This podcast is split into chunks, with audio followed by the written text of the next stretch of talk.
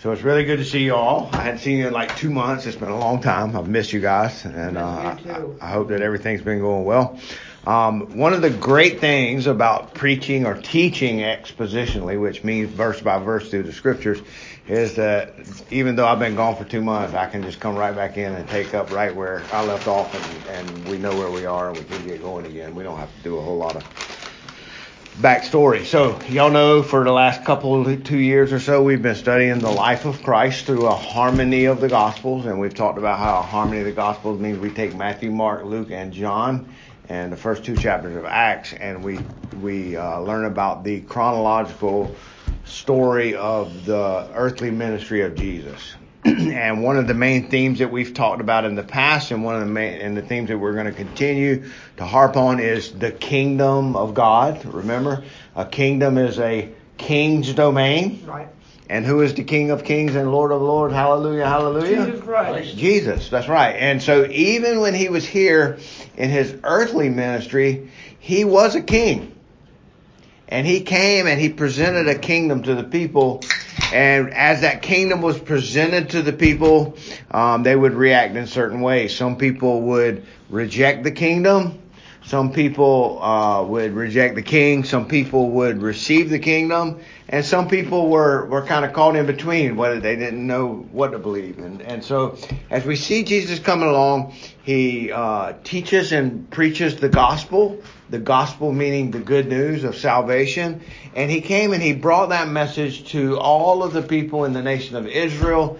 And then the plan is after the nation of Israel receives that message, then he died he was buried. He rose again. He ascended into heaven and he's sitting at the right hand of his father in heaven now, watching as his kingdom continues to grow.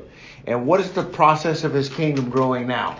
Evangelism. Evangelism or the continuing of the preaching of the gospel. So every one of you in this room, if you're in this room today and you are a believer, the reason that you are a believer, uh, first of all, because it's God's will, but second of all, because God charged his apostles, his disciples, with the mission of going out to all of the world and sharing the good news with the world. And if you're in here and you're a believer today, it's because one of those apostles went and did what he was commanded to do. And so there's a a, a, a gospel succession that has gone on throughout history.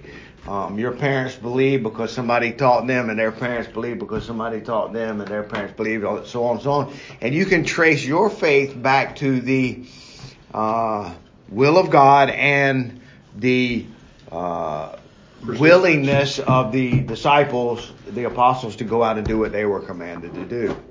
And the persistence of the saints. Sure. And so we had been talking the last time we were together. I just want to quickly remind you that the last time we were together, we had just finished up a class on how Jesus had cast a demon out of a man, and then the Pharisees and the Sadducees and the, his enemies, the opponents of Jesus, uh, they accused him of being the devil. That the reason that he had the ability to cast out demons was because he was the the prince of the demons, Beelzebub that, that he had Satan within him and that it was his power that gave him the power to throw the, the demons out.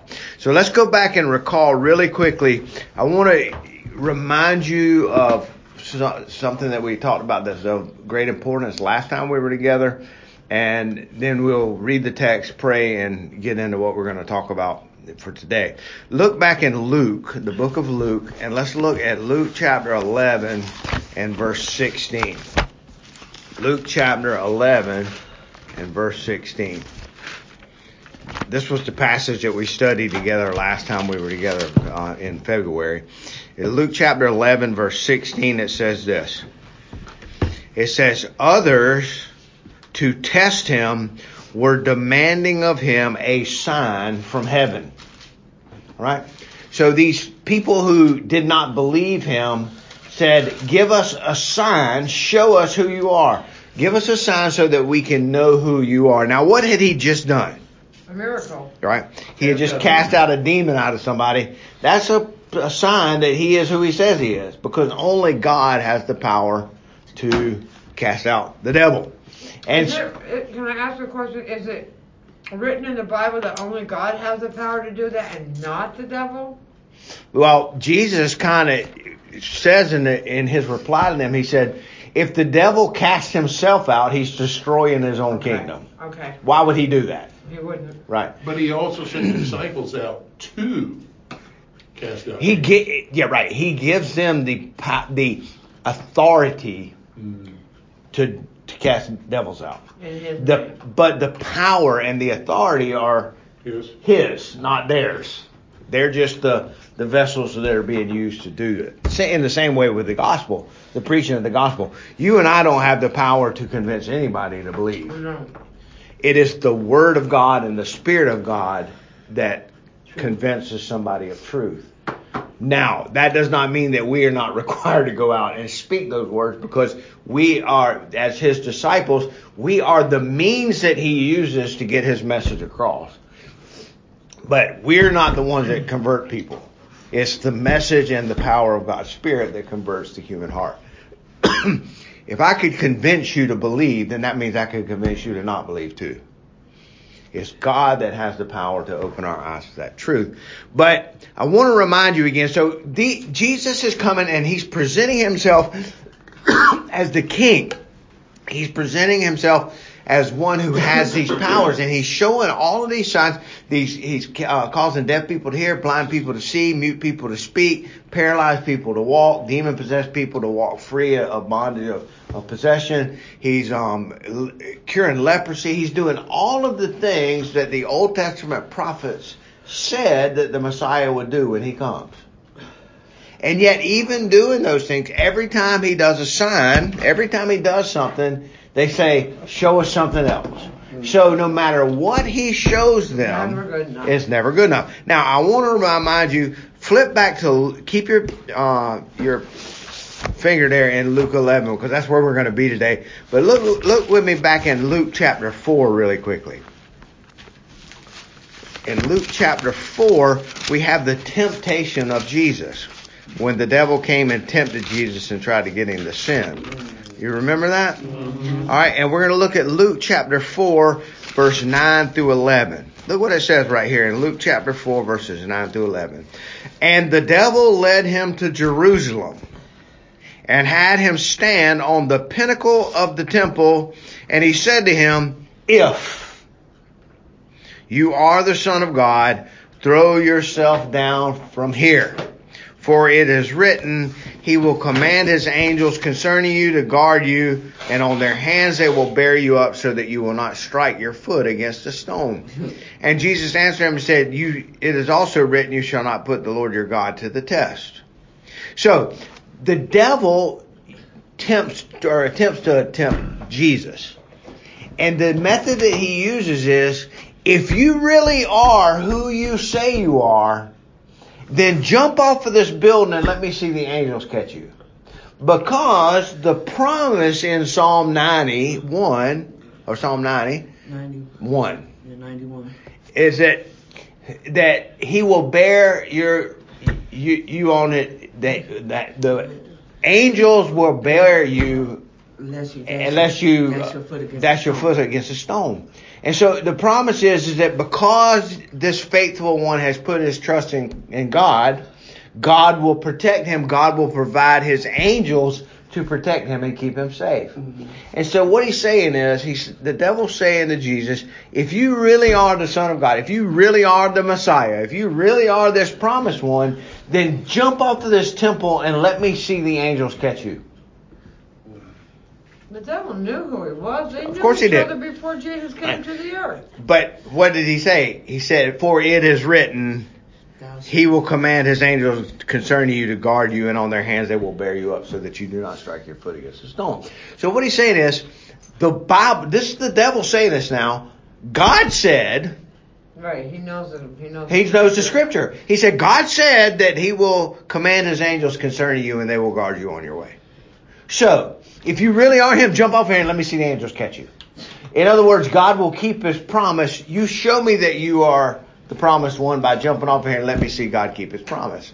And then what did Jesus reply to him? It is also written, you shall put, not put the Lord your God to the test. In other words, you don't tempt God okay, God, I know you love me and I know you protect me and I know you keep me safe. And so, uh, I'm going to just smoke these cigarettes and never have to worry about lung cancer. You see how that works? Right.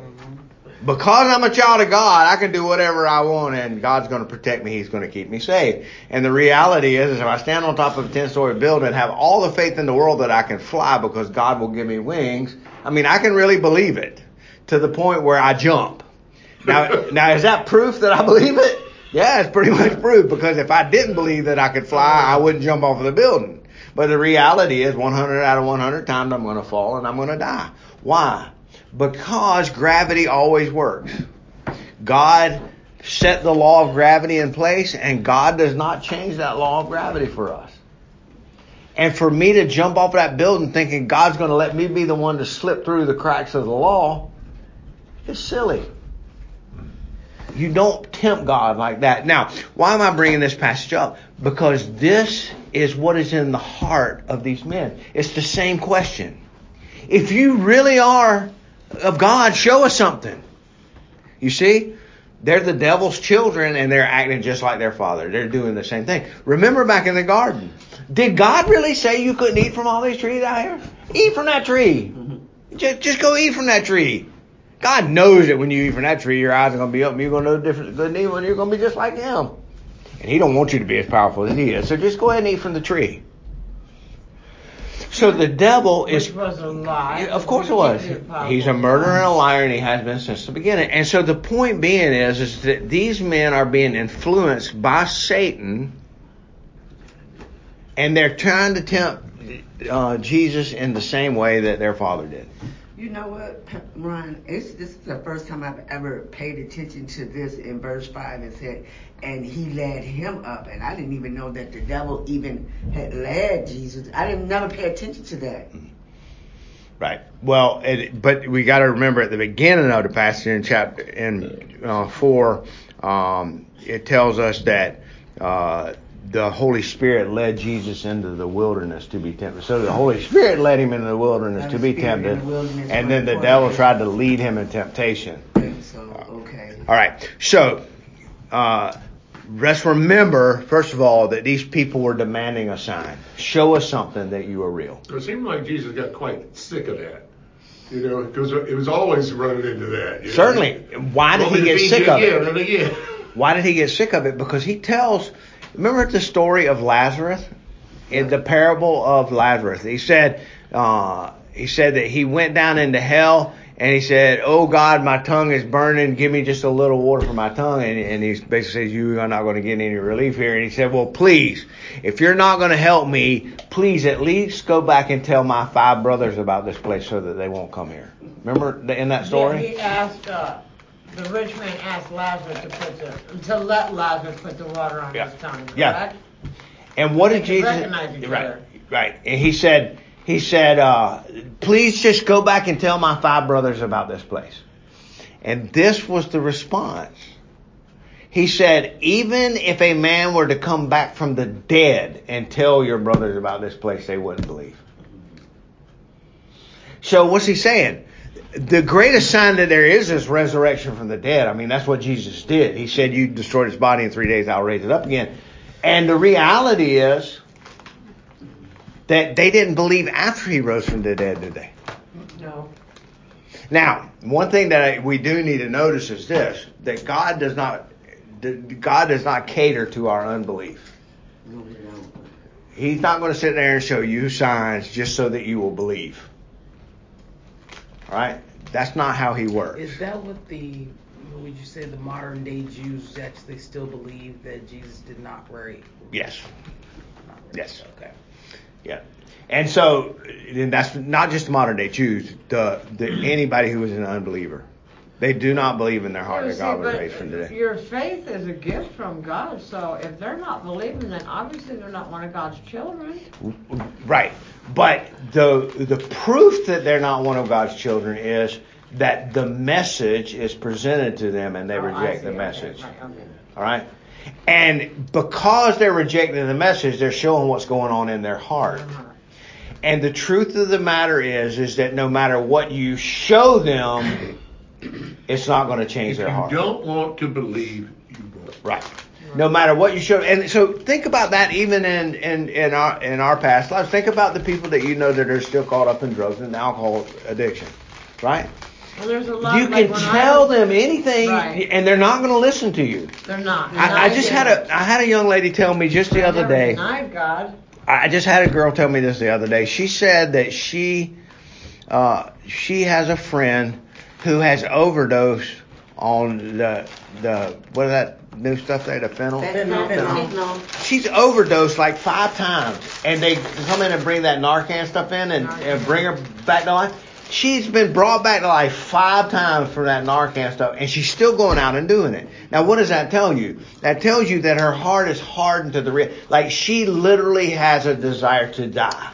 Now, she won't tell you that, and it, But does it also tell us that God keeps letting her live? Is there maybe a purpose for her? a purpose that maybe then when she dies, he said, "I gave you five chances." Oh, that's true. Okay. It could be any purpose. It could be for her to to to have an opportunity to come to saving Right, faith in Christ. should have It could be. come back five but times. the point being is is that her heart and she cried, "Oh, I didn't mean to do it. I'm so sorry. I shouldn't have done that." Right. And as soon as she gets a chance, she'll go back and put it right back in her veins again because her heart is driven towards death. The devil has her heart. And the devil is a murderer and a liar. So what does she do? She murders and she lies. She lies and deceives people so that she can keep her habit going, and she literally is killing herself. But it's a bondage that she can't get out of. And no matter what you try to show her as a person, as proof, like Lord, you can go to her and say, "Look at me. I used to be that this way, and now look, God has saved me, and look how good my life. Like I, I have hope, I have joy, I have peace, I have a good family, I have a good. Look at all this stuff, and she don't listen. You can show her all the signs in the world. You can take her into any kind of AA or, or um, any kind of meeting you want to and give all the wonderful testimonies that you want to give, and they're not going to hear it. Why? Because their heart is hardened to the truth. The only thing that will open their eyes to the truth is the truth. And so, what is our responsibility? Our responsibility is to share the message with people, realizing that it's God that opens their heart, that it's God that converts their heart, that it's God's will and God's way. And you are not responsible for the reactions of the people that you share the gospel with. You're responsible to share the gospel. Right. You can't convince people. And trying to convince people is a proof that you don't believe the power and the effect of the gospel because what you're trying to do is use your willpower to change somebody else's willpower. Mm, I never thought about it like that. The only thing that changes people's hearts is the message, the word, the truth. And Jesus is the living embodiment of that truth and he came to a people and what did they do? They rejected him. Why? they didn't want the truth. So let's go ahead and um, uh, read the passage that we're going to study today and open up with a word of prayer and get started. All right, so look at Luke chapter 11, and we're going to look at um, verses um, 29 through 36. Small section of scripture today that we're going to read. So let's read that, pray, and then we'll get started. As the crowds were increasing, he began to say, This generation is a wicked generation. It seeks for a sign, and yet no sign will be given to it but the sign of Jonah. This is Luke chapter 11, verse 29. Oh, Eleven. Okay. 29. Okay, thank you. All right. Uh, the second uh, section of verse 29 says, No sign will be given but the sign of Jonah. For just as Jonah became a sign to the Ninevites, so will the Son of Man be to this generation. The Queen of the South will rise up with the men of this generation at the judgment and condemn them, condemn them, because she came from the ends of the earth to hear the wisdom of Solomon, and behold, something greater than Solomon is here.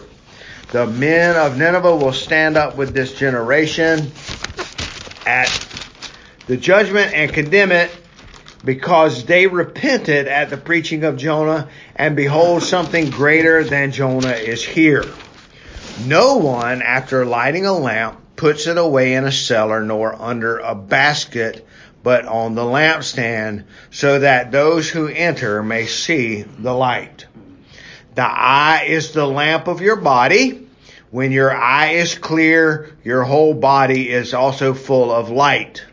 But when it is bad, your body is also full of darkness. Yes, Lord. My Bible says when your eye is healthy, and to me that means a lot because when I was out there using my none of me was healthy, so Good. that that's a Good. big difference. We're going to talk about it.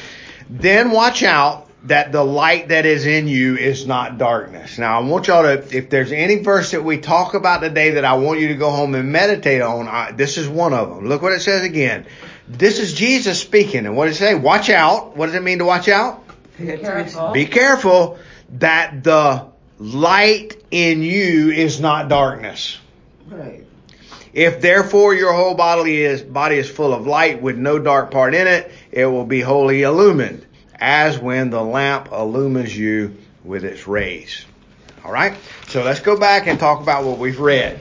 Let's pray. Father, thank you for this day. Thank you for this time that you've given us together. Thank you for your truth. Your word is truth. I thank you that you have worked in the hearts of many of us here in this room today uh, to open our hearts to the reality of your eternal life, that you have given us eternal life, the precious gift that will never be taken away, and that through your truth, uh, we can both know this life and we can share this life with others. I pray that as we talk about what we're going to study today, that you will open our eyes to the light of your truth so that we can know you more and more and so that others can uh, share in your truth through um, the testimony that you have given us to give. In Christ's name we pray. Amen. All right. So, one of the things that the people, his enemies were doing was that they were seeking to marginalize his effectiveness and his influence. Jesus was coming in and rocking the boat. These were the most religious people on the face of the earth. They wore all the right suits. They, they spoke in scripture. They had scripture tied on their foreheads and around their wrists. They had all the sacrifices. They had the temple. They had the name. They were his people, his chosen ones. These were his. And yet when the very Messiah who came to save them came to save them, what did they do? They rejected him. He was the very fulfillment of all of their Old Testament prophets. He was the very fulfillment of all of their Old Testament prophecies. And in the same way that the children of Israel rejected the prophets when they came in the Old Testament, they're doing the exact same thing to Jesus. He came to save them and they were like, we don't need your salvation. We got a religion from God and we don't need it. Get away from us with that. So they were trying to marginalize his effectiveness and influence. And so what did they do? They said, you're not from God, you're from the devil. Well, they were financially d- entrenched in the system. Sure, sure. And so we need to remember uh, that they got all of their power and their meaning in life from this, from their lifestyle. Like these men were looked up to by the people in the crowds because they were the religious folks. And Jesus was coming in and challenging their supposed authority, challenging their their their wisdom and their knowledge and their understanding of Moses. And they were the authority on Moses. How dare he come in? And when in reality, he's the one that gave Moses the message to preach to begin with. Mm. All right. So they accused him of being Satan. Now remember, the replies that Jesus had was, Satan does not cast out Satan. That's one thing he reminded of. If Satan cast himself out, then he's going to destroy his own kingdom. That would be silly. Number two, my power is greater than Satan's power. And number three, you must believe me or you're going to perish with the rest. So that was his response to them. The devil doesn't cast out the devil because if the devil casts the devil out, then he's, uh, And you wouldn't be here. you, yeah, you, yeah, that's exactly right. and so number two, my power is greater than his. And number three, you got to believe me or you're going to perish. Repent. Remember. I like how he makes the comparison to himself about being Solomon and Jonah. Yeah, we're gonna, like, we're, we're going getting there right now. So let's understand that in the passage that we're we're studying today, there's a reality behind that passage, and that reality is is there's a battle going on between two kingdoms, the kingdom of God and the kingdom of Satan. And not only is that battle being played out before your very eyes around you in the political realm and the socio-religious realm, all around you, that battle is being played out every day. Not only so, but the battle is being played out in your my heart every day as well, isn't it? Is there not a battle that goes on within us every day? All right. So what what is the key to winning that battle? Realizing that the battle is the Lord's. Realizing that uh, God's power is greater than the devil's power, and re- realizing that we must believe Him. And what is it that we believe? Not signs, but His truth. The true child of God will hear the shepherd's voice and follow him. And what does the shepherd's voice sound like? The word of God being preached and spoken. That's how we know that we're his children. That we delight in his word and we follow him. And in not only in hearing his word, but what? Obeying his word. Because these men are expressing unbelief and a rejection of that unbelief looks like what? Snuff out the messenger take him out. But the true disciple of God believes the message and does what? Obeys and follows the messenger. You see the difference? The the child of the world, the child of the devil says kill him. The child of God says follow him. You, you see the difference in that, right? Okay, so um, look in verse 28. There's a reminder there that says, um, he said to them, on the contrary, blessed are those of you who hear the word of God and observe it. So when does the blessing come? When we hear his word and observe it. Now, what's another word for the word observe? Obey. Huh? Keep. Okay, keep, obey. If I observe something, what do I do? See You see I see it. You see it. All right, there, there's kind of a play on words there. So to really see God means to obey Him. You see how that works? Hmm. If you really see Him, if you truly see God, now do you see Him with your eyes? No. No, God is a spirit, and those who worship Him worship Him in spirit and truth. We can't see Him with our physical eyes. But to a person who truly sees God does what? Obeys. Obeys Him. Why? Because an obedience to God is an expression of what? Love. Love and Faith. belief. You see, faith. That's right. A person who has faith, in order to see God, we must have what? Faith. And a person who sees God observes God. And what does that mean? They follow Him, they obey Him. See how Jesus is using kind of a, there's kind of a play on word here. Observe, see. Mm-hmm. Okay.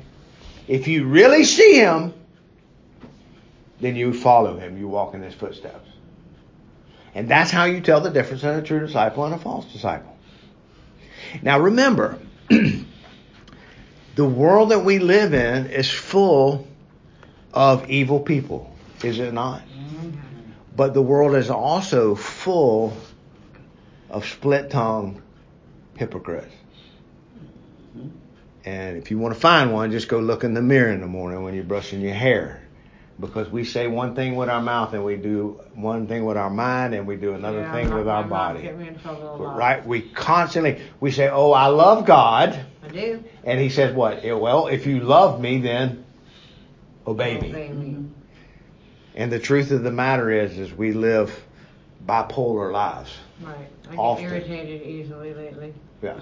All of us. Yeah, all of us. Even as Christians, we're going to struggle and battle with sin, are we not? The way I The was difference in a child of God and a child of the devil is that the child of God battles with sin.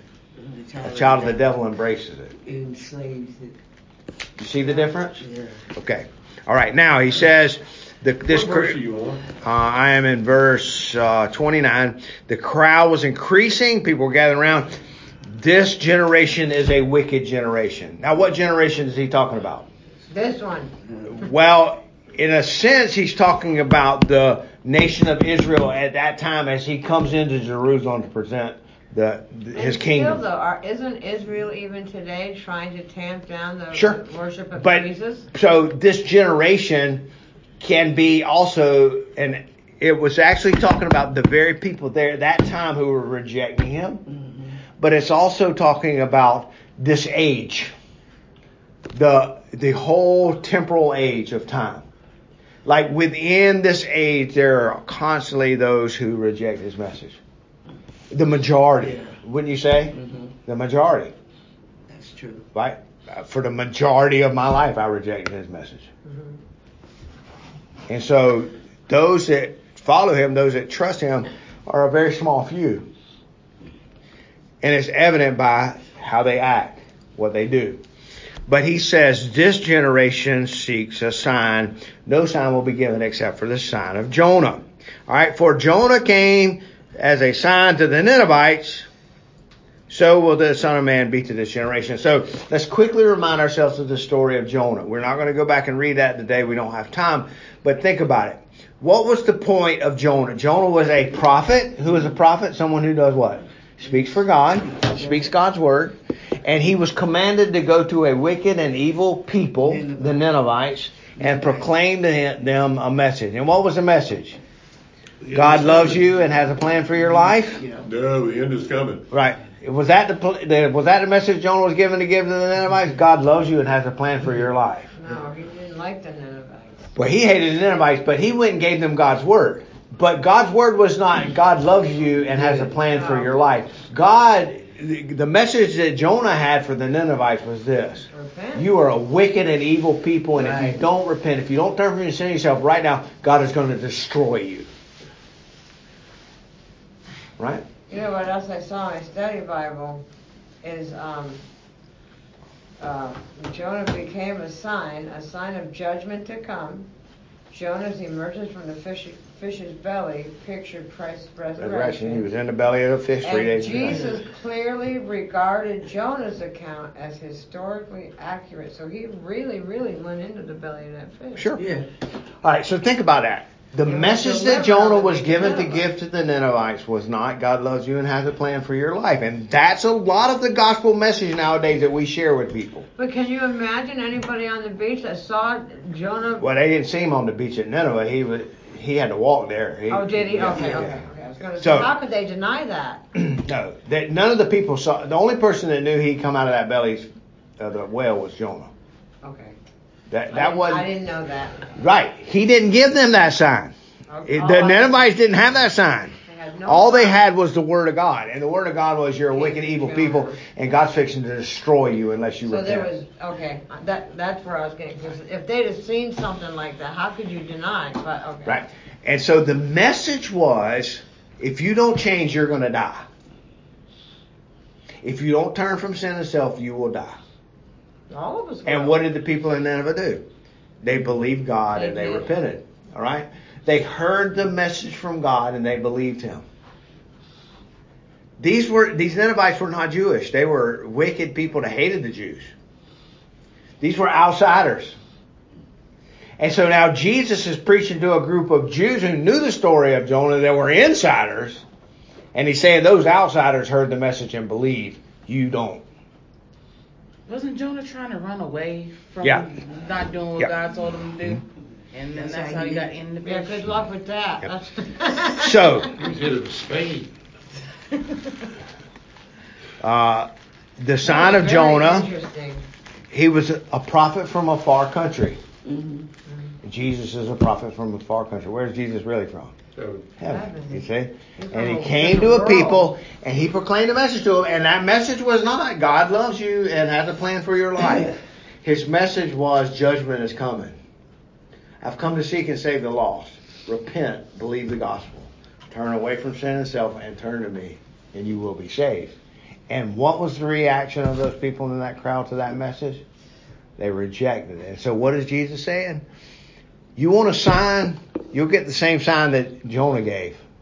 There was no sign. There was no sign. There was a, a Okay, message. now I get it. There was a message. What a hard. You see how that worked? The sign is you're going to get the truth, and what you do with that truth is going to is going to be uh, be the deciding factor in your eternity. in about 30 years, they got the sign. yeah, Yeah. yeah. They, The Romans well, the, yeah, the, the temple was destroyed. Their whole religious system The was wiped off of the face out. of the earth. They That's weren't a right. nation So that. the sign of Jonah. Now, the also he also gives another example. He says the queen of the south come to hear from Yahweh's king. What does that mean? Okay, so there's a story in the Old Testament. We we do not have time to go there and read it today. It is in you can write this down. It's in 1 Kings 10 verses 1 through 13 and it's also in 2 Chronicles 9. First. 1 Kings 10 Ten. 1 through 13 and 2 Chronicles 9 1 through 12. This is the story of the Queen of Sheba. She heard about Solomon. Now who was Solomon? Chronicle? I'm sorry. Second Chronicles. Second nine. Chronicles 9 One through 1 through 12. 12. David's son. David's son. Not Jacob's son. David. David's son, yeah. So who was Solomon? Solomon is the greatest king that the nation of Israel had known. David was actually the greatest king. Yeah. Solomon is the one who brought the kingdom to fruition. It was they they finally conquered all of their enemies and they had peace in the land. Now did Solomon do He got to good? No, Solomon screwed up just like everybody else did. But the point being is, is that there was a time in Solomon's life when he prayed to God, and uh, God spoke to him and said, "Ask me for anything, and I'll give it to you." And Solomon said, "Just give me the wisdom to be able to to rule the kingdom." And God gave him that wisdom. And so now this queen has come to see what he has done.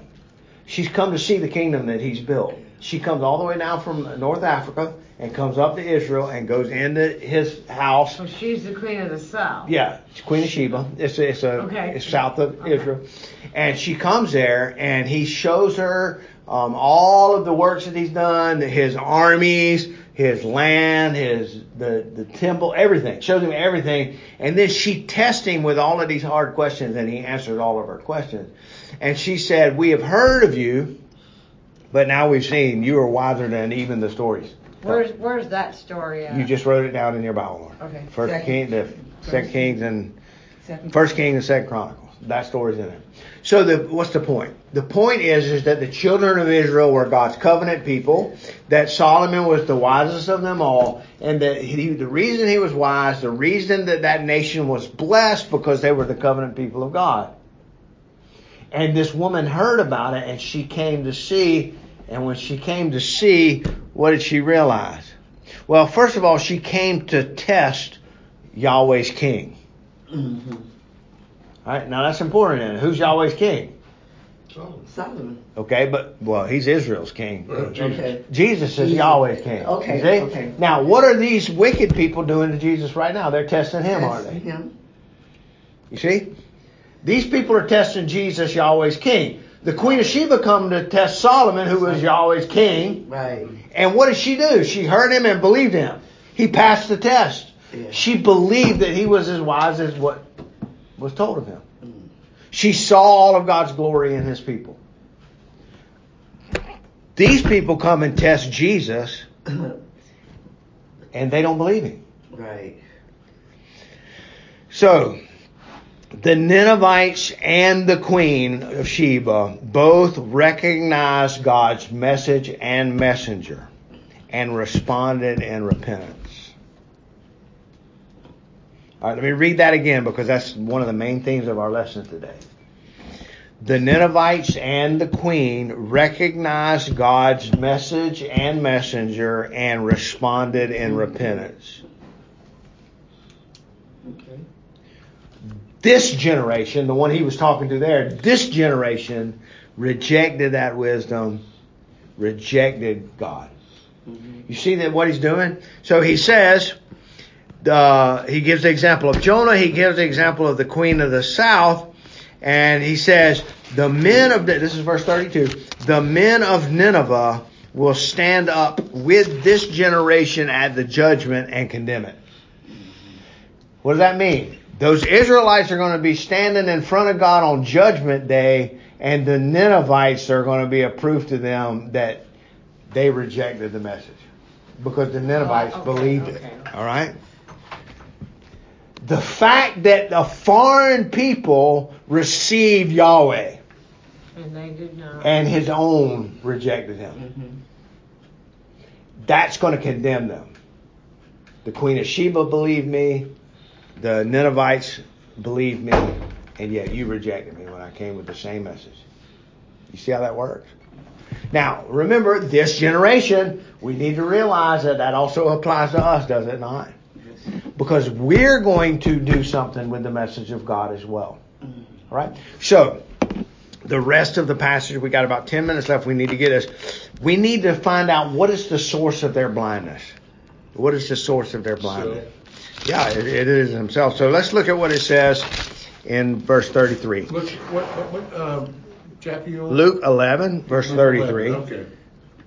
33? hmm All right, it says, No one after lighting a lamp puts it away in a cellar nor under a basket, but on a lampstand so that those who enter may see the light. Okay. All right, so what is the purpose of a lamp? To see. To see. All right. So I, I, I, when I leave to go to work in the daytime and I know I'm not coming home at night at night, I turn on the porch lights and I turn on one lamp in, in the bedroom. Mm-hmm. Why do I do that? So you So see. see. So when I come in, I can I can see, and I feel kind of bad for my that. cat and my dog. They don't really care, but I feel bad for them. I want them to be able to see their food bowl and stuff. So I leave the lights on. And when I come pulling back in the driveway, it's kind of a warm atmosphere. in it. I look and see the Yeah. the how that's my home, That's home. and the lights are on. You Right. know, that's it's just nice to come home to It that, is. right? And so the reality is is that what is the light in this passage that we're Jesus. Jesus. He said, I am the light of the world. Whoever follows me will never walk in darkness. Mm-hmm. And so, what is the purpose of a light? To light up the To room. light up the room. What are these people trying to do to that light? Light out. Put it out. Put it out. That's exactly right. All right. It says, the eye is the lamp of your body. When your eye is clear, your whole body is full of light. But when it is bad, your body is also full of darkness. Okay? There's probably not a single one of us in this room that at some time in our life have not used Visine. Right? What's the purpose of using Visine? Clear it up. clear your eyes. Yeah, that's exactly right. I thought I just took the red out. Well, it does take the red out. Yeah. That's But if you've been doing things you ain't supposed to do and you're fixing to go into work, you need to take the red out. Why? Right. Because if you get into work, what's going to happen?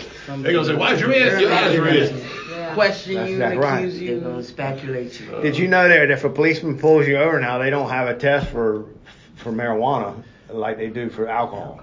But did you know that they can hold their finger up in front of your eye to move like this and watch your pupils? And if you've been smoking weed, your pupils will, will shake. Like they can they can tell that you're on something by mm-hmm. your pupils. When I was in medical school at, at, at, at in the You Navy, went medical school? in the Navy, I was a Navy medic, a field medic. One of the first things that we had to learn how to do was to test that it, it was a, a term PEARL, P-E-A-R-L, pupils equal and reactive to light. So when you take a light and shine it in somebody's eyes, what is the pupil supposed to do? Close down. Right? You take the light away and it opens up. Right. So what you do is you shine the light in there and you make sure that it's opening and closing. And you make sure that both of them are opening and closing at the same rate. If one is not opening and closing, it shows you that there's something wrong with the brain. You see? So your eyes You are. Explain something to me, because I'm partially blind in this eye, so whenever they check me, this eye doesn't react. Yep, that's exactly right. Wow. And that's exactly what Jesus is saying right here. The lights come on, and there's certain people that just do not react. Mhm. So your reaction to the light is going to be a symbol of what's really going on inside of you. So the question we need to ask is the eye sick or healthy? So there's medical indications to that. If you are, um, if you've been on the, under the influence of some kind of chemical, you're going to get all kind of uh, uh, redness in your eyes. Why? Because you're hypertensive, your blood pressure's up, your veins in your eyes are being are bulging. There's all kind of different reasons why. But the reality is, you can look at someone's eyes and tell that something's going on, right? You go downtown at three o'clock in the morning on a Saturday night, and you're going to see a lot of people, and their eyes are going to be just simply glazed over. Right. Like, uh, There's something wrong, right? You ever meet some young girl who's met the love of her life and she's in love, her eyes are going to glit, sparkle, aren't they? Mm. When people are happy and full of joy, That there's a there's a there's something different. is like, right? ah! There's something different about your eyes. There's something different about folks' eyes when they love Jesus too. Yeah, there- there's truth. Now, what about this? What about when I'm sleepy or tired? Do my eyes look different when they're sleepy and tired? Yes. Or when they're so there is there are medical indications signified by what our eyes look like. Dave, if I look at your eye, I, there's probably a little bit of a glaze over that eye. You see? Why? Because that eye don't work as good. So, what did Jesus say? He says, the eye is the lamp of your body.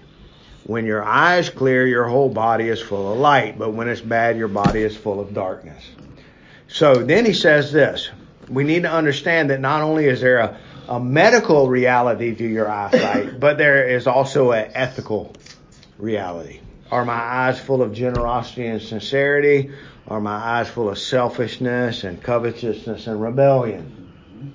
You see? So my eyes are going to be an indication of what? What's going on where? In your heart. In my heart. So medically,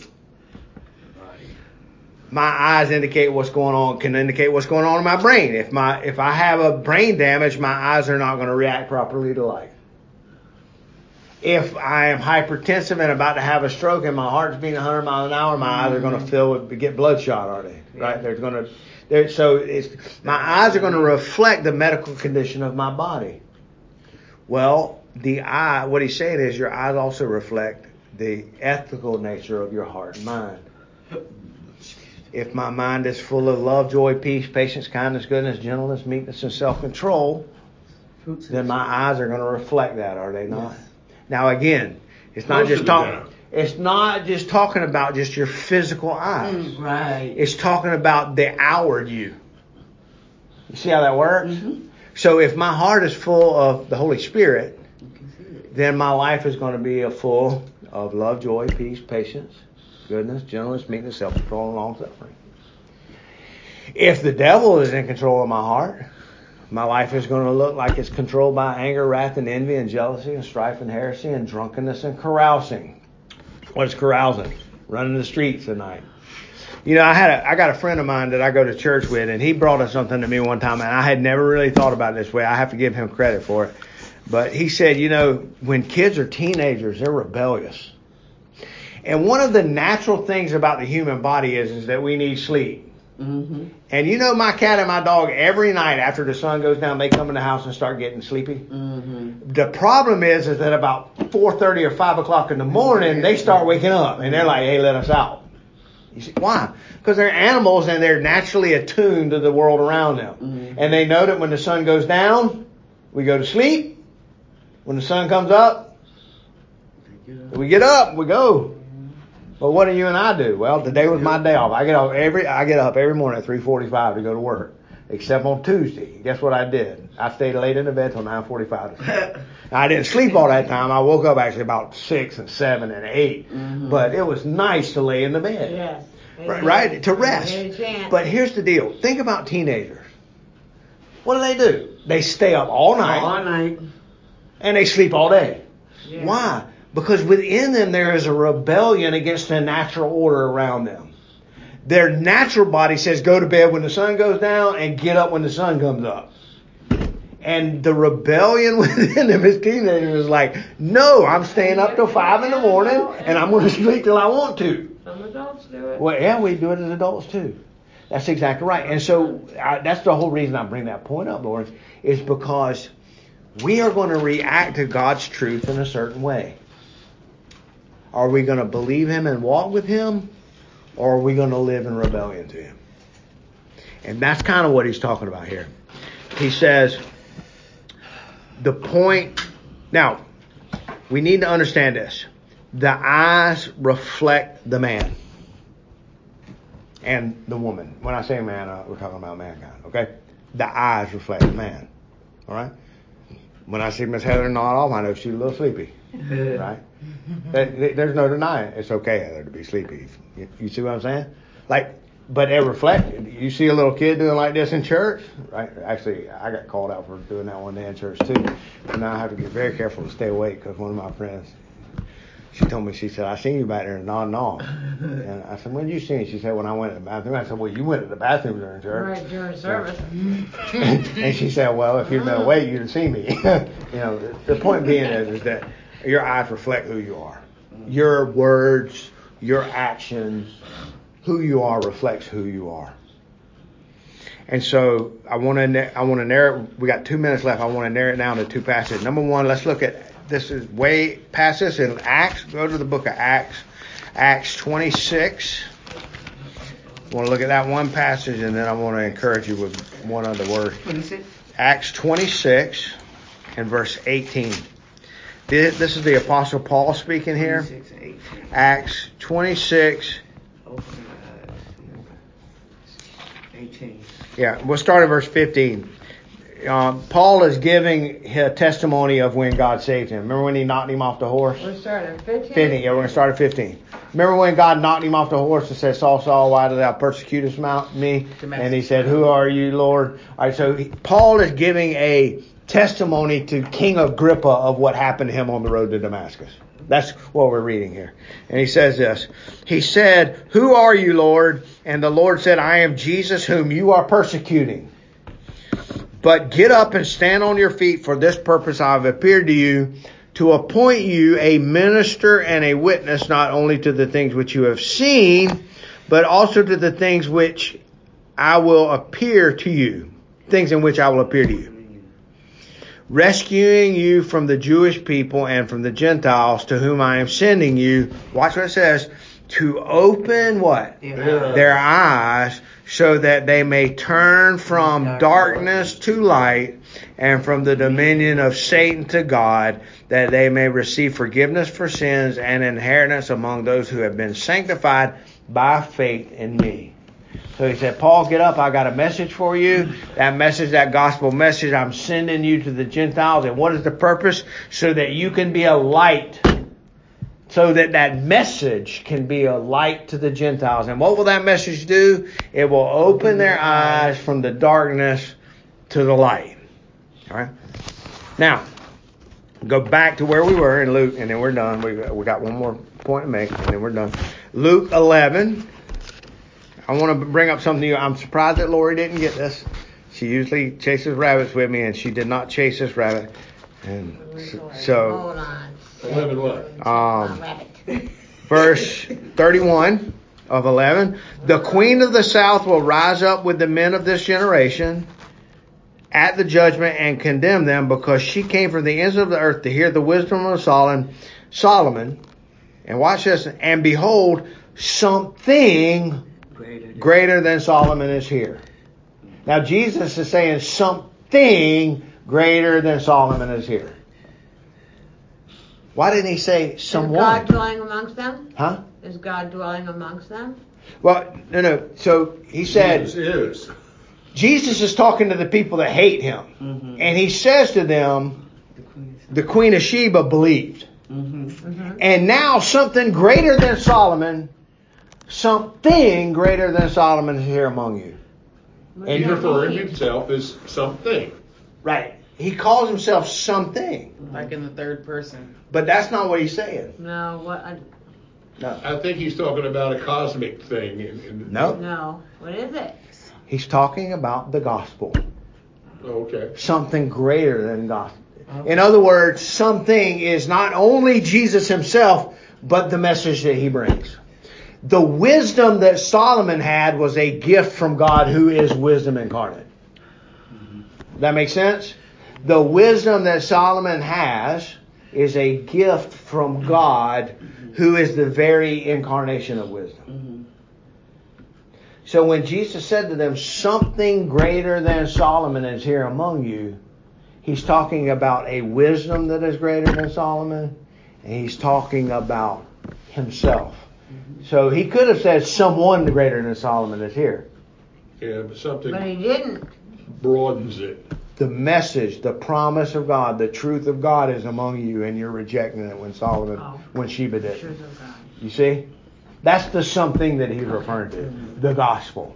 And now think about what Paul said, or think about what Jesus said to Paul. I have given you a message to go out and share with the people. Mhm. A message that will take their eyes and open them to the light and take them out of the darkness and give them a hope of eternity. That's the something. And that's the something. So Jesus was the message and Jesus is the messenger. And what we do with that message and that messenger is a proof of who we are. But then also, Um, God and the Holy Spirit are in that too. It's not, you can separate, what I'm trying to say is, you can separate Jesus from God and the Holy Spirit. Not really. No, But, no, they're one. but what I'm saying is, when he says it that way, it's bringing it all to play with the. Right. With So the God is one. God is one. being. Right. God is three persons, Okay. and those three persons are one But when we speak of Jesus, we're generally thinking of Jesus as the one person. We're thinking of him as the Son, God the As Son, the Son. Okay. Right. as one of one of the three persons. Right. Right. And so, uh, Jesus is not the Father, and Jesus is not the Spirit, but God is one. And the Spirit is not the Father, and the Father is not the Son. They all three have. I got it on my shirt right here. But I'm gonna have to read Greek. Yeah, No, you don't have to. Get, so okay, so it, the way it goes, it, you have the Father. Think of a triangle: Father, Son, Holy Spirit. The Father is not the Son. The Son is not the Spirit. The Spirit is not the Father. But they all three one are God. And if I could, if we could make it that simple where you could understand it with a diagram, then He's not God. It's a mystery that we'll never be able to put into words. Exactly. But Jesus says always, Jesus is the Son. I I understand that. I, I think we just kind of So balance Je- when, semantics here. when Jesus says, I and the Father are one, he is saying we are one in being, not in person. right. Okay, so last point. Consider, remember what he, Jesus said? Consider the light that is within you. Watch out that the light that is in you is not darkness. What does that mean? Watch out, be careful that the light that is in you is not darkness. So how does that work? Well, tell me, Lord. Finish it, and then we'll go. We'll, co- we'll close in prayer. The light that is in you is not darkness. So, but the Can light be dark? Of, no, Can light be dark? It can't. No. Light always overpowers the dark. Always. Yes. So how can the light inside of somebody be dark? It's It's left snuffed alone. out. It's The light Jesus. in Because it's not because they haven't really accepted him. They haven't Right, really but it, had then the it's not conversion. light to begin with.